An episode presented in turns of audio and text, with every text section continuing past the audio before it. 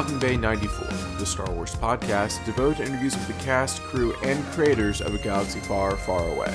I'm your host, Brandon Wainerdi, and today I'm live at Madness Comics in Plano, Texas, talking to Angus MacInnes, who played Dutch Vander in Star Wars Episode 4 A New Hope. You might know him better as Gold Leader. It is really an honor to say that this is Talking Bay 94, Episode 49, Angus MacInnes.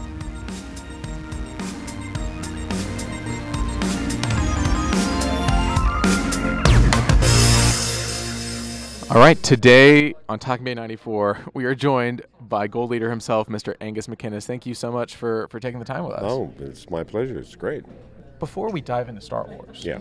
your first acting role, Rollerball. Yeah. And yeah. what I want to know really was just what was it like on that set and learning from Norman and like Ah. that must have been crazy. Well, you said you said the key word was learning, and um, I used as my first film.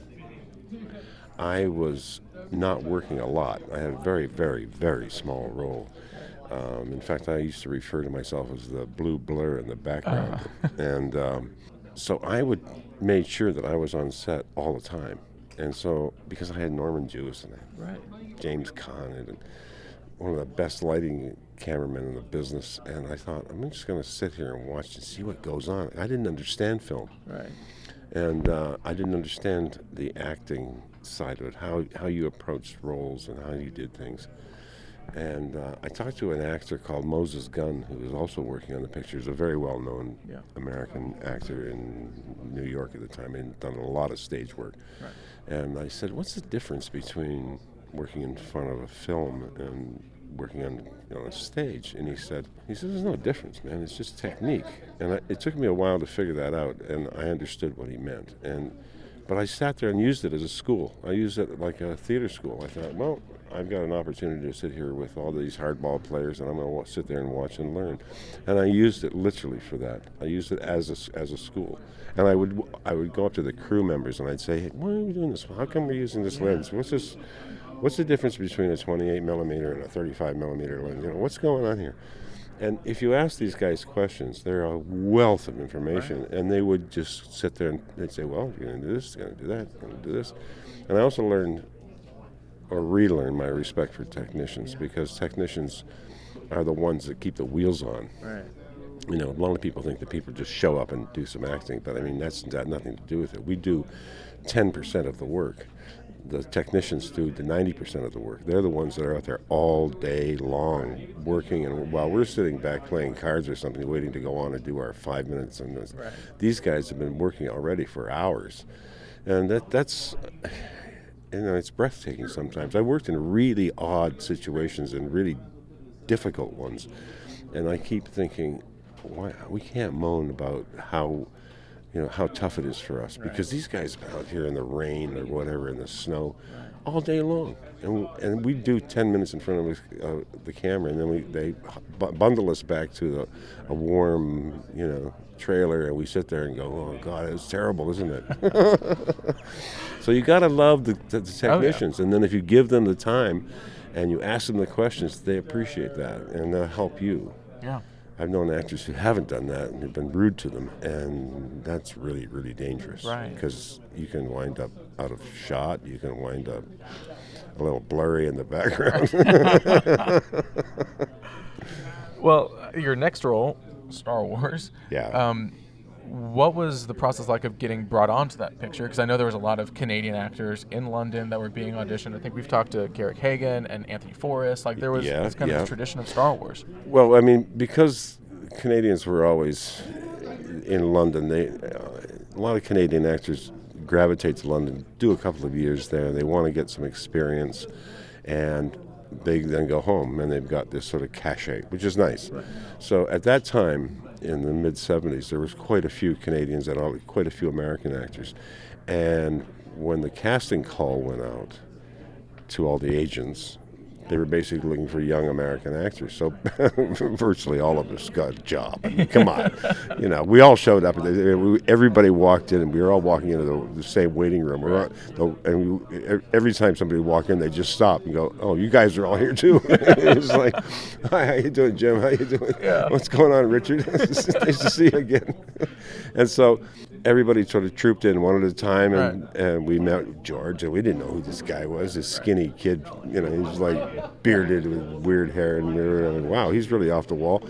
And so we just had a chat with him, and then we went away, and all of a sudden we were all working on the same movie, all, all, doing the same stuff, and having a brilliant time. I mean, yeah. it was a good laugh. I mean, guys like Garrick did, and they did a lot of work. Right. Um, I was unfortunately just a pilot, and they shot me down. But so my my lifespan of the film was, you know, truncated to a few days rather right. than a few months. But uh, it was just a joy to do it because y- you could feel the.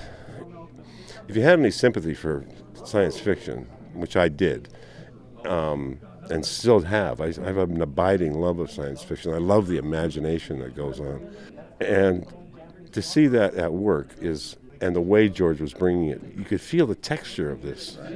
It wasn't like so much science fiction had been done up to that point. It was everything was clean. Everybody wore nice outfits.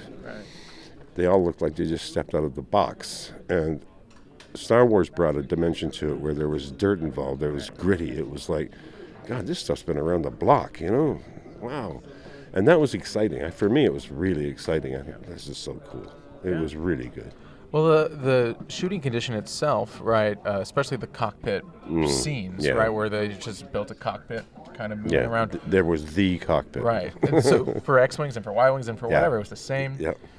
What was the process for you having to get into that character then, with really a pretty limited, you know, exposure and a pretty limited way of, of dealing with that environment? We, yeah, I suppose that's when you let that child out of you and, and, just let your imagination go. And I used the sort of World War II pilots. I mean, I think a lot of the guys did. You know, the Battle of Britain people, they were, you know, the way those guys were flying. And so you use those people as a reference. And say, well, what is it like in a dogfight? Well, the physics notwithstanding, because we can't get into the physics of dogfights in space because right. it probably doesn't work the same way. But it was set up very much like that, and so it was interesting to get to get into that mindset and to say to yourself, okay, I'm I'm going into this. This is going to be really horrible, right. and then you put yourself into that mindset, and away you go, and just let it run, and trust your instincts.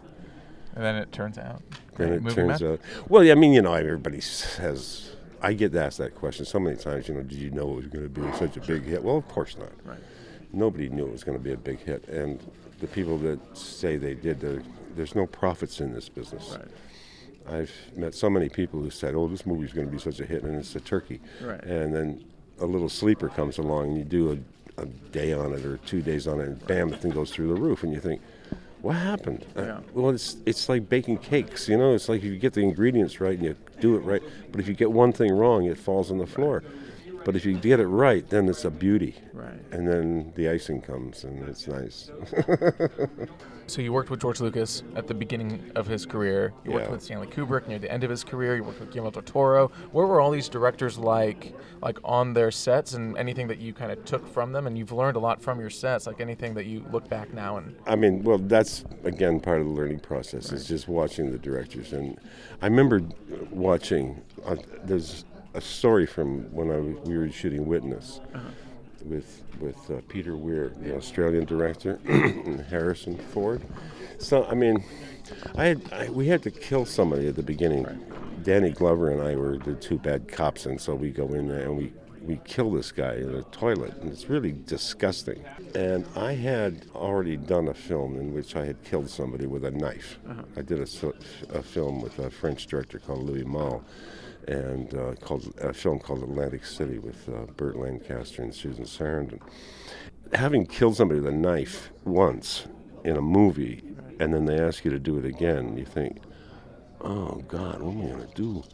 And I watched Peter Weir on the set, and, and I came onto the set that the morning of shooting, and I had been I had a sleepless night. I couldn't figure out any angle on this, and I and he did something that eventually turned out that we used in the film that just struck me cold because I thought it was so nasty and so vicious, and yet it made the the, the knife killing absolutely central to what what followed on in the film. And it's those moments of insight when people have got such clear vision. It's, it's wonderful to, to, to be with them like yeah. that. It's wonderful to work with somebody who's who's got that kind of energy and that kind of clear thought, good vision, and it's and it's exciting to work with. Yeah, you've worked with a lot, a lot. Of I have been really, really, really, really fortunate in having worked with some absolutely amazing directors, and on some really wonderful projects. Right. I mean, that's been. I mean, I don't know whether I'm just lucky or I mean, I do like to some maybe sometimes I think maybe I'm half good at what I do, but I mean, it's just worked out to leave me with experiences that that I just treasure so much. Yeah. I mean, I was terrified of working with Kubrick, right? Because I'd heard that he's really oh, hard on actors. Yeah. And he was the nicest guy really? in the world. He was this little little teddy bear, and he was. He came up to me and he said, he said to me, he said, uh, "Let's run the lines." So we run the we ran the lines. I started doing the lines, and he said, "What script are you working from?" And I said, "The one you guys gave me." And he said, he reached into his pocket. He has this anorak on. And he's scruffy little man, you know. It's like, and he rummaged in this box and he pulled out a piece of rumpled paper and he sort of opened it up and he went, "Is it this one?" And I said, "No, that's not the one." He said, "Well, that's what we're, we're, we're doing today." And I said, "Oh, okay. Can you give me ten minutes?" so I went off and he said, "Yeah, I'll go off you go." So I came back and I, it was just a few lines, yeah. but it was enough. But he was just very nice about it, and yeah. he was very relaxed, and it was like, oh, you know, okay, let's okay, let's change things. Yeah. Oh my God. and that's so exciting when right. you're working with somebody and they just say, well, that's one of the reasons I love film is because stage work is great and it's a great art form, and I loved the works that I, the work I've done in, on stage, but film puts weird demands on you, and suddenly somebody says, oh, we're not working from that script. We're going to work on this one. Here's today. These here's the new lines. You got ten minutes and that puts you under the gun. But it's also demands that you dig real deep, real quick, and then that's you know it's a frisson that you know it's like a chill goes up your spine. It's terrifying at times, but when you pull it off, you feel so you feel like you really accomplished something. Really, um, yeah. Well, I have final question, okay. which is my favorite, literally like of all the Star Wars movies and of all these moments, especially for the new Disney movies, the one that has elicited the most emotional response from me was the red leader, gold leader cameo in Rogue One. Just, I just was blown away. Like I, I we were literally in the theater, and I just like fist pumped. It was the coolest thing. What was it like? Like, did you get a call? Because I know you had to re-record some dialogue and like. Yeah, I, I was. Um, I got a, an email from a friend of mine, uh-huh. and she wrote me this. And she said, "You're going to get an email from someone you don't know." And in full caps she wrote, "You must answer this email." so a few days later, this email, this mysterious email, showed up and said, "We'd like to talk to you about it." And I, so I thought, fine. So I, and then we established the link right then, and then I just did. The, I went and did a to a local sound studio, and they kicked things up from San Francisco, and so I they had the footage up, right. and I did the voiceover again. I revoiced it, and oddly enough, my voice hasn't substantially changed in right. 40 years, which was nice. But where they put it in the movie kicked me to death because I didn't know where it was. Right. I just knew I did this. Right. okay, I gotta go, and we gotta go. So we go to the premiere in London. I was because I live in the United Kingdom, and we were sitting there watching it, and I thought, oh God, it's going to be so awful if, if it shows up someplace really awful. I'm going to be like, oh, and it's where it came. I was like, yeah, oh, that's oh, it's like so a, it's cool. Like kick ass. Like, oh, yeah. it's so cool. I would, again, I was freaked out, and then it, I mean, it looks so cool where it's just almost seamless. Like you guys are right back into it. It was a nice. That was just technology makes me crazy. I mean, it really does. Because I'm an old guy, so I mean, I, you know, I wasn't raised with this stuff. I mean, a lot of young people, they, you know, they they know the magic and they expect it, which is why Marvel is the Marvel franchises are so huge because you know, these guys are spitting this CGI stuff out, and it's like it's still new to me. I mean, I sit there and go, "How'd they do that?" but where they put that and the way they did it, I just went, "Oh, dude, this is so good." It's wonderful. That's it was a uh, stroke of absolute brilliance, absolute brilliance, and I was, I'm, I'm absolutely very, I'm really pleased about it. Obviously, I'm so glad. Obviously, I'm so glad. Well, Mr. MacInnes, thank you so much for, Oh, for taking the time. This was great. Okay, thank you. Good one.